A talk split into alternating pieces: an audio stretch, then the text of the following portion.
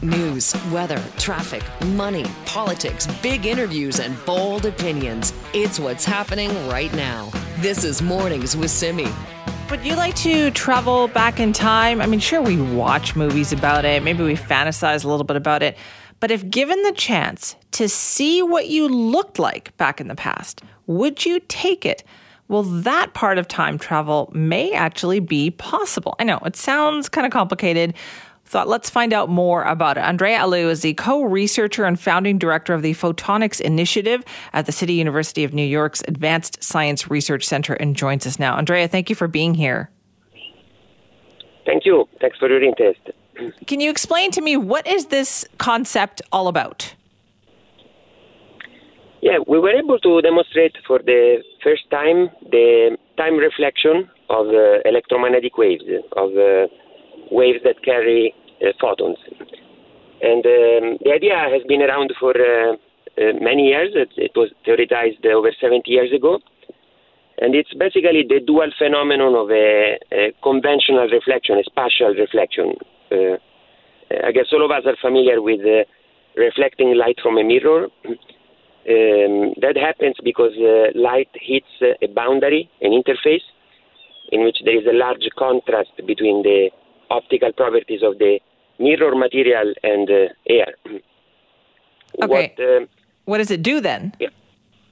What we achieved is the dual of that in time. So basically, creating a mirror that uh, exists everywhere in space but happens at one instant in time. And uh, the result is that uh, the wave is uh, time reversed, basically comes back with oppositely played content. It's like uh, hearing an echo, but uh, time reversed. Wait a minute. And so I, I can I can look at this, and it was going to show me what I looked like. What twenty years ago? Uh, no, not really. But if you uh, basically, if you um, look at it as a, if you look into a time mirror, you would see your back rather than your face. Okay. This, okay. How do you make that happen? That's weird. That's that's so weird. Yeah, we exploit the duality between space and time. Uh, the equations that govern how waves travel have a, a duality between space and time, and uh, therefore it is expected that if you can create uh, a, an interface in time, something that uh, uh, changes a medium very fast in time and with an abrupt large change, then uh, the wave suddenly has to um, play in reverse, essentially. So it's still in the future. We're not uh, uh, going back in time, but we are uh, playing, letting that wave suddenly choose to go backwards and play in reverse order. Okay. That is useful for various applications. Right. So you're playing with the way time normally flows. Exactly. If you think in terms of frequencies, if you're familiar with the, every um, signal can be expanded into temporal frequencies, we are uh, uh, converting the time to negative frequencies, and that's what uh, allows us to play the, the signal in reverse. Okay, so what could this do then? Where could this be used in the future, Andrea? So there are many applications for which uh, um, this form of time reversal, it's also known as phase conjugation, is useful.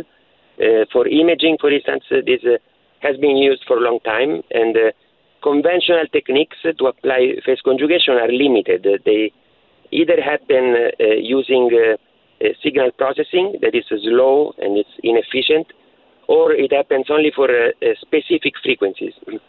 Our uh, technique shows that we can create this form of time mirror that uh, is very efficient at time reversing and uh, it works very fast, essentially in one instant in time, and applies to all frequencies of the signal. It's frequency agnostic. So that can be useful for uh, wireless communications, uh, for instance, to uh, eliminate distortions in a channel as waves propagate in a channel. By time reversing it, you can compensate for those distortions. Um, for uh, imaging, as I said, for uh, radar applications, self-driving cars, automotive applications. and many others, computing as well. Right. So this is still in the experimental phase, right? Yeah, we were able to demonstrate for the first time this phenomenon uh, in, in a um, special material that we built ad hoc for this. it's still a proof of concept, uh, and there is a long way to make it work. For instance, for uh, uh, visible light. For now, we work the, with light that oscillates slower, the, the same sig- type of oscillations that we use to carry wireless information, like our cellular right. cell Andrea, how long did it take you to get to this point? Like this seems like quite a breakthrough. So how long before like how much more work do you have to do because before it has more practical applications? It took us quite long actually. We were interested in this uh, phenomenon for a couple of years and uh, we did the experiment also um, some parts of the experiment initially were puzzling and we had to uh, uh actually redevelop uh, some part of the theory that was known for this time reflections. And uh, uh, still, uh, we're very excited to explore many areas. First, as I said, to push it to higher frequencies. we're looking at new materials that can be used for that and also um, um, use different techniques to apply these sharp changes of the optical properties in time using powerful lasers. And um, the other direction is to uh, um, combine multiple of these uh, time interfaces, creating uh, forms of time crystals that are the uh, dual of a uh, conventional periodic crystal, spatial crystal, but in time. You know, Andrea, when a lot of us hear just the basics of this, we think, are you like, are you, is this time travel? Is that what you're working on here? No, no, that's the opposite. The, the, that's a, sometimes it's confusing, but actually it's interesting. In a conventional reflection, the wave goes back in space in a time reflection, unfortunately, the wave still goes into the future. It's just uh, time reversed. Uh, however strange shape it may have, but uh, the time reflections and time transmission happen all in the future. We cannot uh, overcome causality. Right, but you are still the fact that you're playing with time and the way it, it, it you know comes to us. That's a huge that's a huge thing, Andrea. You must be getting a lot of interest from people on this.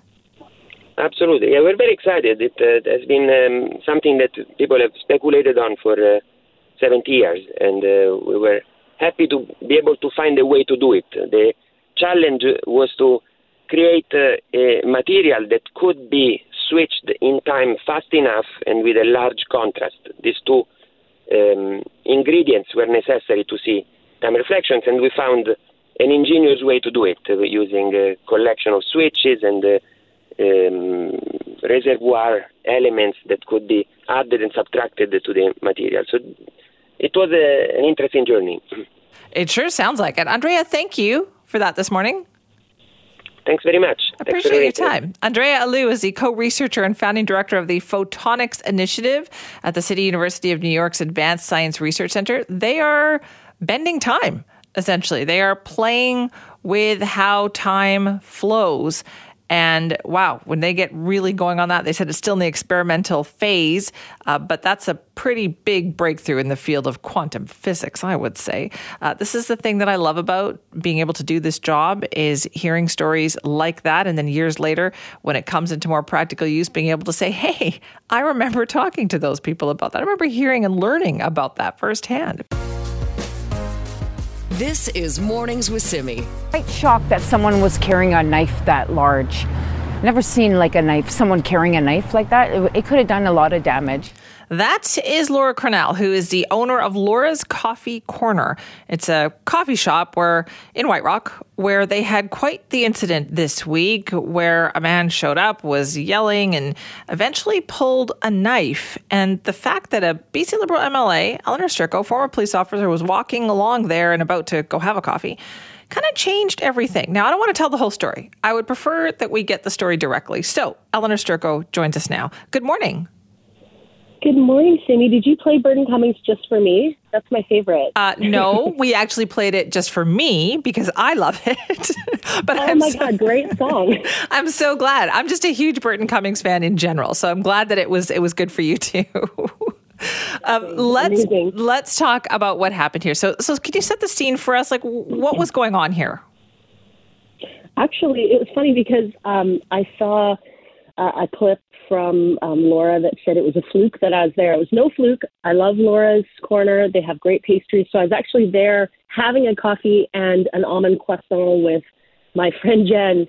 Um, and, you know, sadly, a, an individual walked up, um, was talking on a phone, clearly in um, a mental health crisis, was yelling into the phone, started yelling at people sitting outside the cafe. There's a nice, a lovely little sitting area.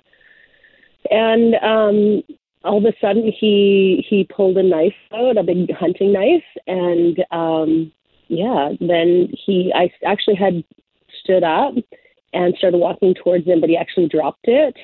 Um, and then so I just, if you see the video, you see like I kind of do a little hop. I hopped onto the knife and then I just kicked it backwards. So um, honestly, it wasn't. he dropped the knife, thankfully, and I have to say, like, I had to explain that very carefully to my wife because she was like, "Oh my God, don't forget you have no tools. You're not a police officer anymore." So I wouldn't advise people to confront armed people if he hadn't fumbled the knife that he had been brandishing. I wouldn't have gotten that close to him because it would have been too dangerous. Right, but your first instinct, though, which is pretty clear, was to walk into this situation, right? It was. I have to, you know, I don't want to see anyone get hurt, including the individual who wasn't well.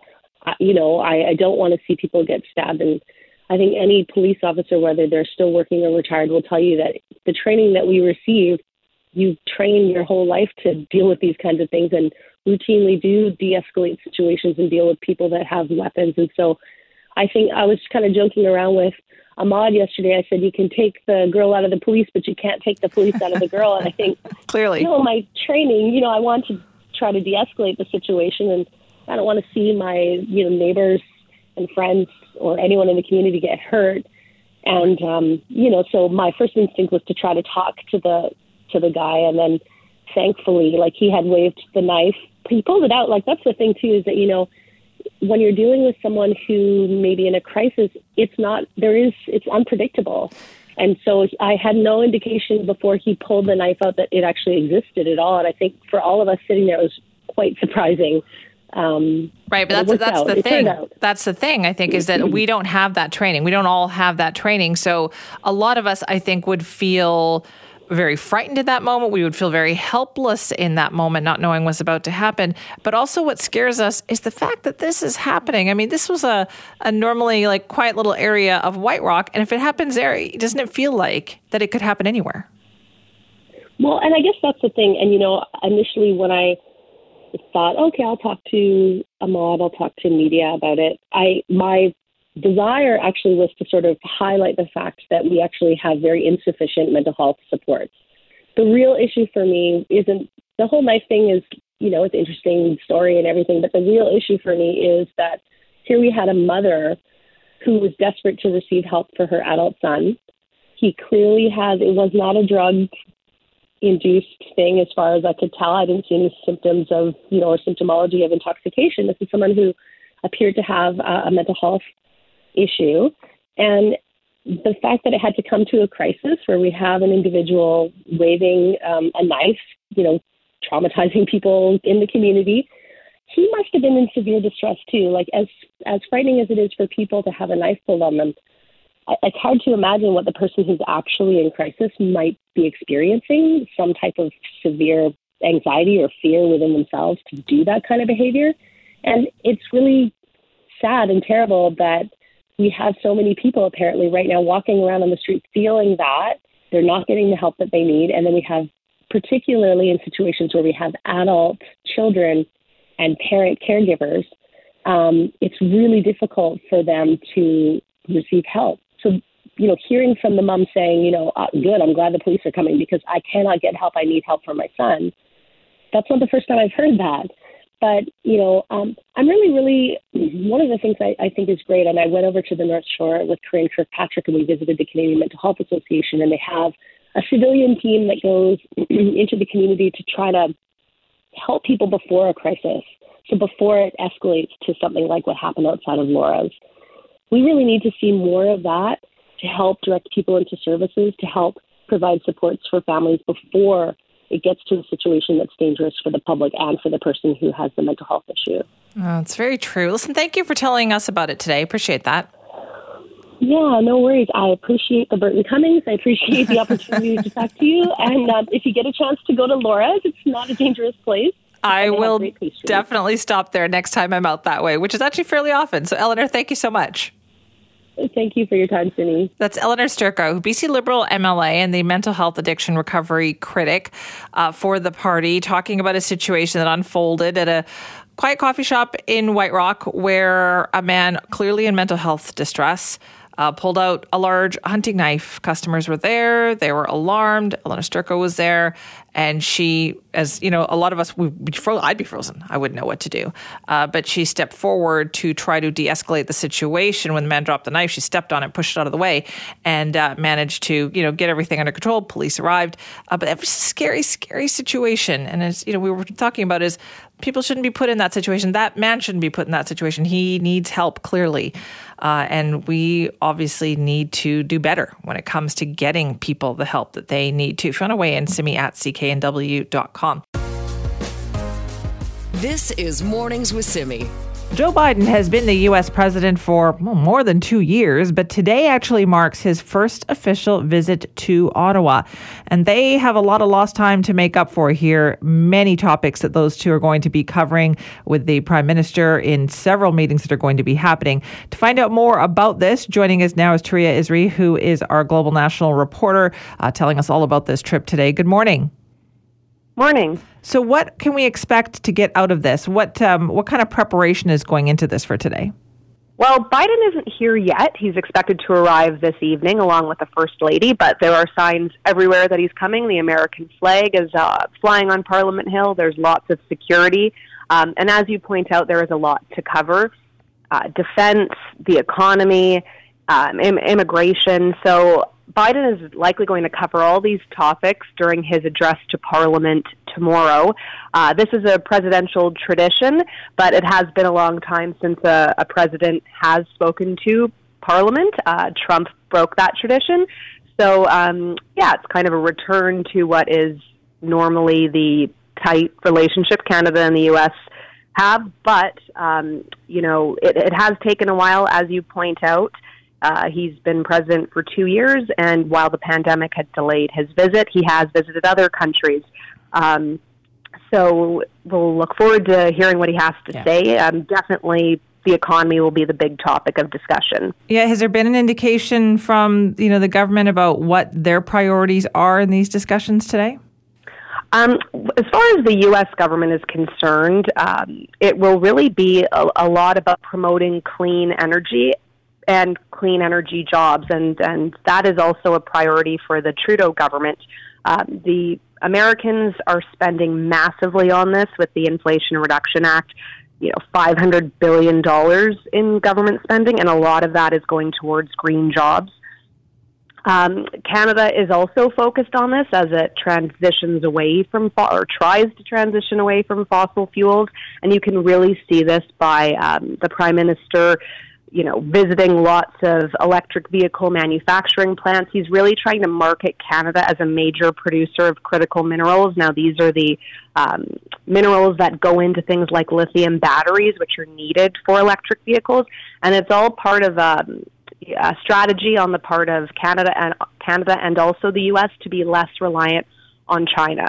So I, I think really promoting green jobs is going to be a, a, major topic of discussion between the two leaders. Right, and I know they'll you know they'll be all friendly and it'll all look like a great one, but there are still some thorny issues too, Touria. So what are some of those expected more challenging issues that the two leaders might discuss? I mean, the big challenge is really defense. Canada, you know, routinely misses its NATO targets. Uh, we've been under pressure for years to get our defense spending up. I mean, you can just our own military says that, but you can see that in the state of military equipment, the lack of personnel. So um, I think privately there will probably be a, a push to spend more on NATO, to spend more on NORAD, so air defense, especially um, in the wake of that suspected Chinese uh, spy balloon being shot down. The, another point of uh, contention, perhaps, is Haiti.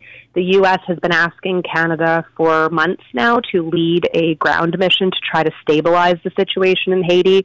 Um, gangs have taken over control of large parts of that country.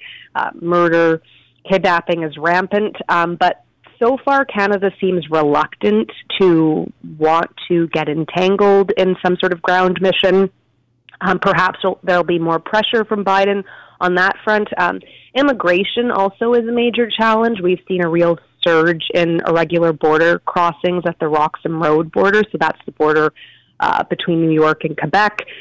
Trudeau is under a lot of pressure from the Quebec premier to try to, uh, you know, control those numbers. Same with the opposition. Uh, so perhaps, you know, I mean, that will definitely be a topic of discussion. Whether there'll be any solutions, that's kind of another story. Right. Um, so really, defense and immigration will be some, some major challenges that these leaders will have to hash out. Okay, and so you said he arrives uh, later today. How long will he be here for? So he's here for two days. He's uh, spending. Um, he'll he'll be overnight in Ottawa. So that's. I don't think that's happened actually for the last two decades. So it's pretty significant. It just shows how important this relationship is. Um, and yeah, the big thing will be uh, his address to Parliament tomorrow, and then a state dinner. All right, we'll see what happens. Thanks so much for that this morning. Thanks. That's uh, Izmi from Global News talking about the visit starting later today by U.S. President Joe Biden.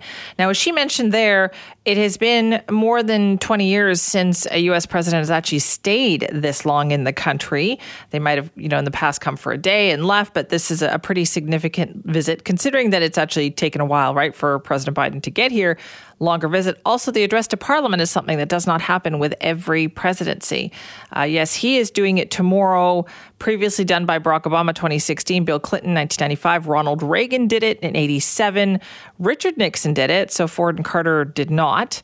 Uh, John F. Kennedy did it. Uh, we had Eisenhower who did it. Uh, Franklin Roosevelt did it. So this will only be the 10th time that it's actually happened. So it is a pretty significant visit. But as mentioned, there's also a lot for them to discuss. And we will, of course, continue to have complete coverage of that. Gets underway a little bit later today. This is Mornings with Simi. It doesn't feel right, and having to explain to my daughters that this is how I have to write it on these papers because they question why am I writing it wrong. Okay, that was Shani Guthalay LP talking to APTN about the challenges and the roadblocks that she faces when she's trying to get the government to recognize the traditional names of her daughters. And this is something that the BC Liberal MLA for Columbia River Revelstoke, Doug Clovechok, is trying to get changed, actually, has introduced his Indigenous Names Statutes Amendment Act and this the, the, NDP government has not yet addressed this. They they failed to call forward a similar bill about a year or so ago. Let's talk about why this is so important, though. So Doug Clovechok joins us now to talk more about it. Thank you for being here. Well, thank you, Simi. It's great to be here. Can you tell me what inspired this? Well, you know, number one, uh, the inspiration uh, for this bill was was because it's needed. But I also received a uh, letter from a grade 12 high school student in Golden who was impassioned about this uh, issue, uh, articulate. And uh, so when I read that letter, I just said to myself, I, I, I've got to do something about this. And I, I think the lesson I really wanted, uh, you know, Emmy Abs to have uh, from Golden was the fact that even though you're not old enough to vote yet, uh, your voice can be heard in the legislature and uh, she was so passionate and, and articulate about it that uh, I decided I had to put forward this bill, and it was about time that this did it. And to your point, uh, we did it, and uh, I put it forward in uh, 2002, and nothing came of it. So I put it uh, forward again uh, this uh, this session, and we'll see where it goes. Okay, and tell me about the bill then. What would it call for? Well, basically, what this uh, bill does is it, it introduced legislation that allows Indigenous language characters uh, on birth certificate, uh, pardon me, birth certificates, uh, adoption papers, and, and pieces of government identification in British Columbia. And, um, what what what really looks like is it will allow for characters other than Latin alphabet letters, excuse me, to be officially accepted and recognized on these government documents uh, like birth certificates and so on. So question marks, uh, you know, little uh, uh, triangular symbols, different types of symbols uh, that would be recognized that are incredibly important to those names and, and to those people. So that's what it would do. And and um, previously the, uh, the in, Indigenous uh, First Nations, uh, Inuit, uh, and of course uh, Métis people have been told by the government that we can't do this. We don't have the software to do it. Well you know, the way that I looked at it is that uh, with the amount of money they're shoveling out of the back of their truck right now, they certainly can find some uh, software writers to uh, to make this happen. And and I, I was very pleased when uh, when in in the House when uh, the NDP government uh, made it possible for. Uh, for Ukrainian uh, refugees to write their driver's licenses in Ukrainian, and that's going to be happening according to the Solicitor General by the end of the month, um, instead of Russian, which makes complete sense. And I guess what I the way that I look at this is is that if it can, you know, and and that's the right thing to do. Uh, if, but if it can happen for those folks, it should be happening for the indigenous people of this country. Right. You make a great point, though. But where there's a will, it can be made to happen, right? Oh, absolutely. And you know, the the upside of this uh, this time around is that uh, after I had presented the bill in the House, I did get a, a, a message, a note message passed to me from the Minister of Indigenous Affairs and Reconciliation that he wanted to meet with me, and, and that meeting hopefully is going to happen next week when we're back in session. And hope you know, with with any good luck, we can push this thing forward. But you have to remember that these these Indigenous names were were literally stolen um, from re- residential school survivors. Uh, the 60 scoop. Uh, the, you know, prior prior to uh, arrival of of uh, of uh, you know colonialists, there, there were people here for thousands of years who had names and these names were literally stripped away from them in, in that residential school system process. So these people want these names back because they have significant cultural meaning and value. One of the other things I like about this is that your bill provides funding for language revitalization programs, where these are also becoming quite popular, aren't they? Well, they, they, they sure are, and I think it's really important to note along that line is that this bill uh, falls in in in concert with the uh, with the adoption of, of uh, UNDRIP, uh, the calls to one of the calls to action in truth and reconciliation. Uh, one of the 94 calls, I think it's section 17. Um, and if you if you recognize, in order for reconciliation to happen, uh, there has to be the recognition of truth. Well, the truth is that these names were literally stolen away from Indigenous people. So once you recognize that truth, the way to reconcile this is to fix it. And the government has the opportunity, it has the resources to fix this. So you know, get off your hands, guys, and let's get this done. What is the impression that you've gotten then from the government about, about the possibilities of this bill actually making it through? Well, the first time I presented it, I did get some feedback from some ministers that I know on that side, and I won't name them, but uh, they thought it was a really good idea. They thought it was a good bill. And the fact that uh, Minister Rankin uh, sent me the note immediately after I uh, sat down in my chair in the legislature, I think that's a good indication that they uh, they're interested. So you know, I'm going to keep pushing this thing, and uh, it's I, I call it I mean, it's it's Bill M213, but I still call it Emmy's bill from the young woman in Golden that that sent the the letter to me, and I'm going to keep pushing it as hard as I can. Well, I think it's fascinating. Thanks so much for talking to us about it this morning. Well, I sure appreciate the opportunity, and you have a fantastic day. You too. That's Doug Clovechok, who's the BC Liberal MLA for Columbia River Revelstoke, talking about his private members bill. Now, I know private members bills they face an uphill battle, right, by their very nature, because they don't generally have the support of the government. So you have to get things passed. But this one seems a little bit different. This it, it's a great idea. It's something really. He's right that the government should have already done, and there is a way to make it happen if the will is there. So it has been praised by Indigenous leaders and organizations. They see this as an important step towards reconciliation, the recognition of Indigenous rights. Still early, though, in the process, so we'll keep an eye on it and see what happens with it. This is Mornings with Simi. My message and my plea just open communication and just more of an understanding that we're not trying to gouge anybody. We're, we're just trying to make it doable. All right, that's daycare owner Brittany Newbar. Now, Brittany was on our show yesterday. She was talking about the frustrations that workers and center owners have. They're still waiting for their fee reduction contracts to be approved by the province. And she says this it's taking way too long and it's causing stress for owners like her and for the parents that uh, use their use their facilities. And she feels like the government has been ignoring their concerns. So what is causing the delay in getting these contracts approved? Why are they still waiting for answers? So for that, we turn to the Minister of State for Childcare for BC, and that is Grace Lore, who joins us now. Thank you for joining us. Good morning, Simi. Thank you for having me. Okay, thank you for answering some questions for us because we're curious what is the delay in getting so many of these childcare contracts approved? Yeah, thanks, Simi. I want to start by thanking childcare providers for working with us to reduce family fees. Um, 90% of licensed providers are participating in the fee reduction initiative. And that means that more than 70,000 families are saving up to $900 a month. Um, it's clear that this renewal period is very busy and very stressful for providers, and we've heard from them. I've talked to many of them directly this week. Um, so we know we have some work to do to improve our systems and communication. And I want to assure providers and parents that all completed applications uh, that are uh, requesting 3% or lower for April 1st will be approved. Families uh, will see no change and they will see no disruption for the start of the month. Right, but how do we fix this? Because we can't, they can't do this every year. It seems like it is stressful for childcare providers every year to go through this process. Yes, and I have had a chance to talk to many of them, as I've said uh, this week, and and to hear from them and what this is this is like for them. So uh, we know we've got some work to do on our communications. Uh, we have seen, and although the numbers change uh, and increase daily, more than 70% of applications have been approved or temporarily approved. Um, and with those that have incomplete applications, for example, uh, the ministry staff uh, are working uh, with providers to complete those applications.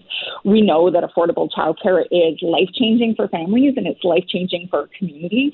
Um, and so we're working with providers over this time uh, to get those approvals done. All right, well, let's talk about the 3% cap, though, because as you pointed out, it's everybody under the 3% cap who doesn't need to worry about their approval. But that 3%, is that realistic with everything that's going on right now, including getting and retaining staff? A lot of these childcare operators say that they just can't make it work with a 3% cap.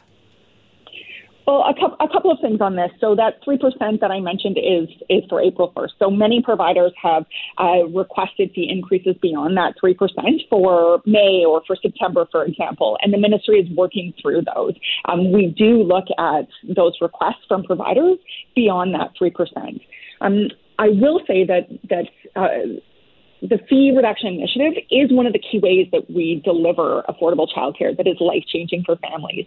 And we're committed to ensuring that those investments, our investments in childcare, continue to support families.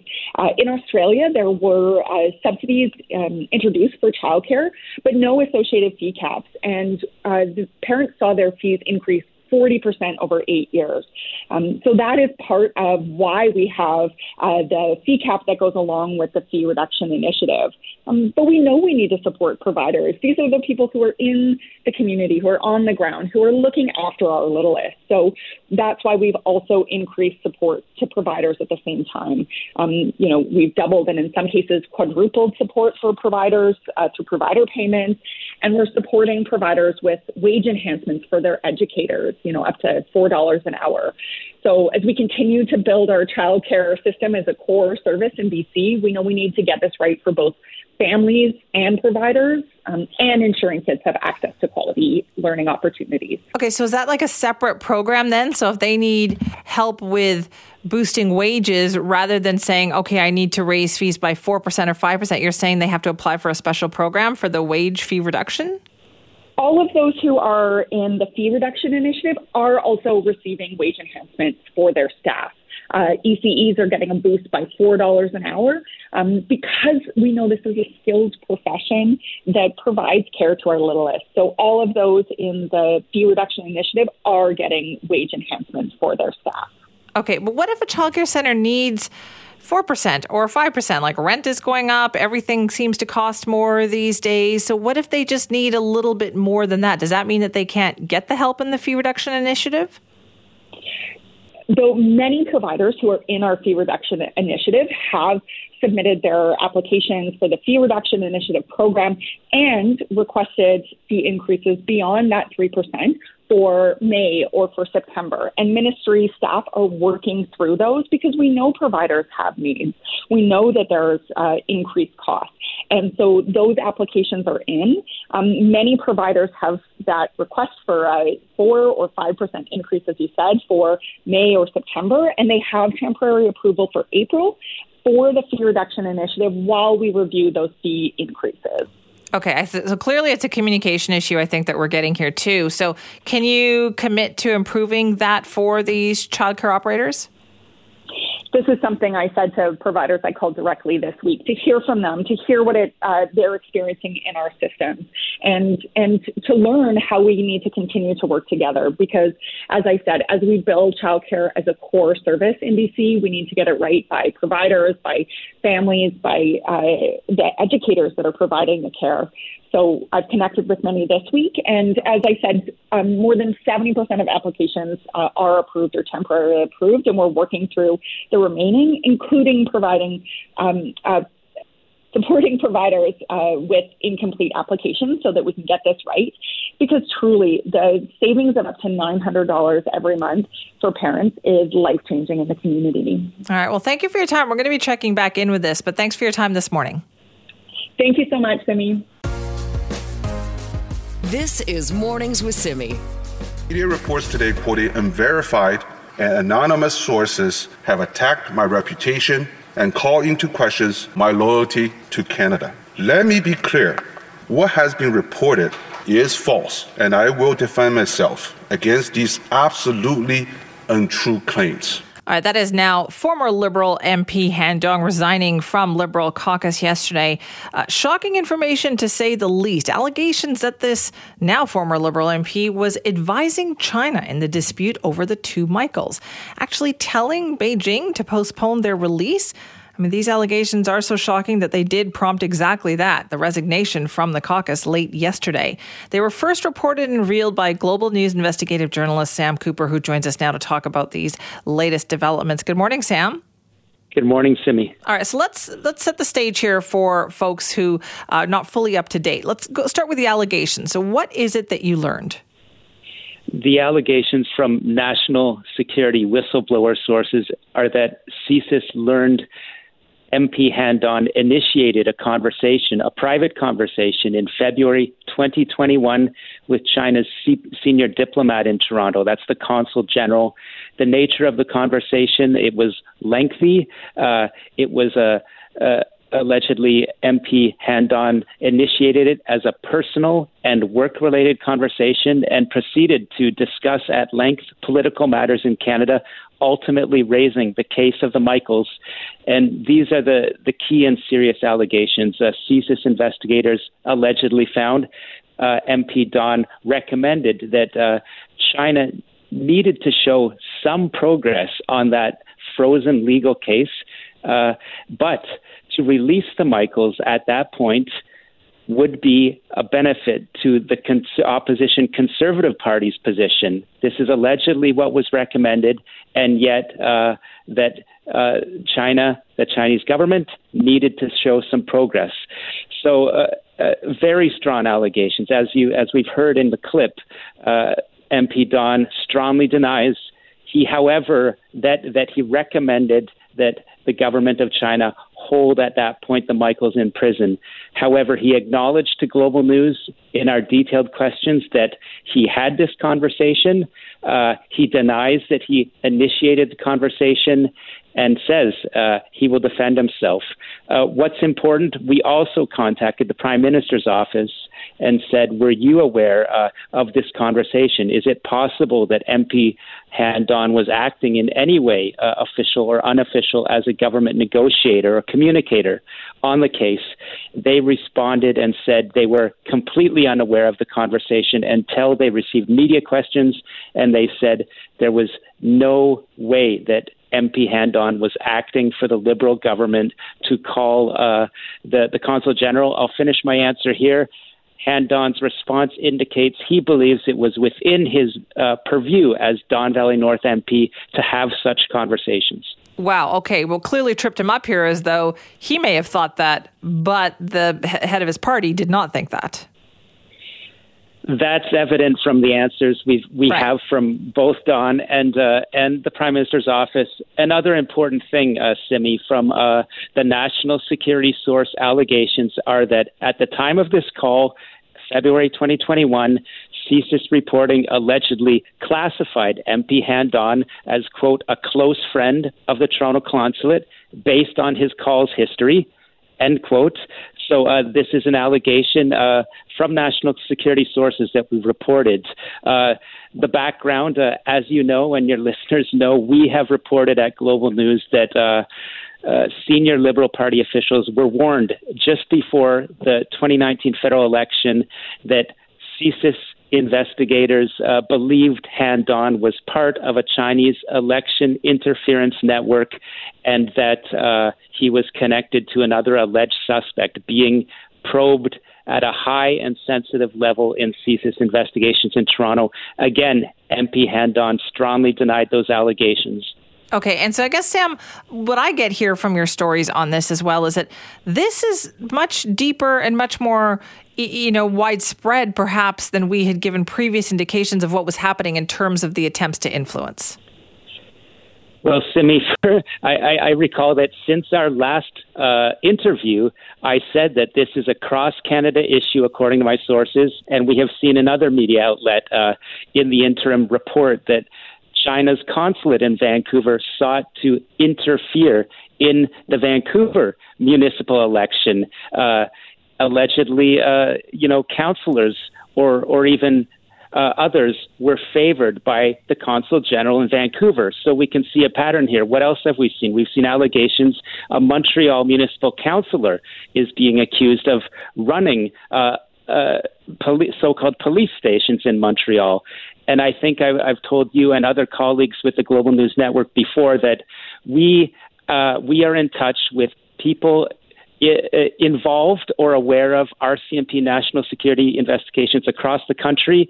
And what my colleagues are informed is that many politicians across Canada, either wittingly or unwittingly, are implicated in foreign interference, mostly related to China. And we are told it's such a serious issue that this could even uh, be a challenge to RCMP investigations. Oh, wow. Okay. So then what are the next steps here, Sam? Like, obviously, there have been a lot of reverberations from your story yesterday. So, what are, what are you looking at next? Well, what, what we can gather since uh, the, the story was published is that uh, very clearly the political uh, situation in Ottawa appears to be changing. It looks like we will see a vote in the House of Commons today on uh, a public inquiry. It, looks possible that uh, whereas uh, such motions have been raised in various venues before, there may be, if not unanimous support, there may be majority support from starting with the NDP, who is raising a motion, and the Conservative Party. Uh, we, we're not sure how this vote will turn out, but Simi, I can absolutely say that uh, the talk in Ottawa today is that it looks like uh, the votes in support of a public inquiry should be uh, sufficient. Right. So whereas before maybe the prime minister thought that the special rapporteur that that would calm this, uh, it does seem like this is headed our way. Is that? Does it feel to you like Sam? This is all anybody's talking about in Ottawa right now? Yes, as you know, uh, President Biden is in town, uh, so that would have been, you know, a, a big story in itself. But this story was already, uh, you know, uh, many other media outlets have followed us at Global News and, and, and reported their own stories. I do believe that this is the biggest story in Canada uh, at the moment, and certainly the public interest. We, I can tell you, Simi, you know, we've talked many times yes. about these issues. The public interest has never been higher. I would agree with you on that one, Sam. Listen, thanks for making the time for us this morning. We appreciate it.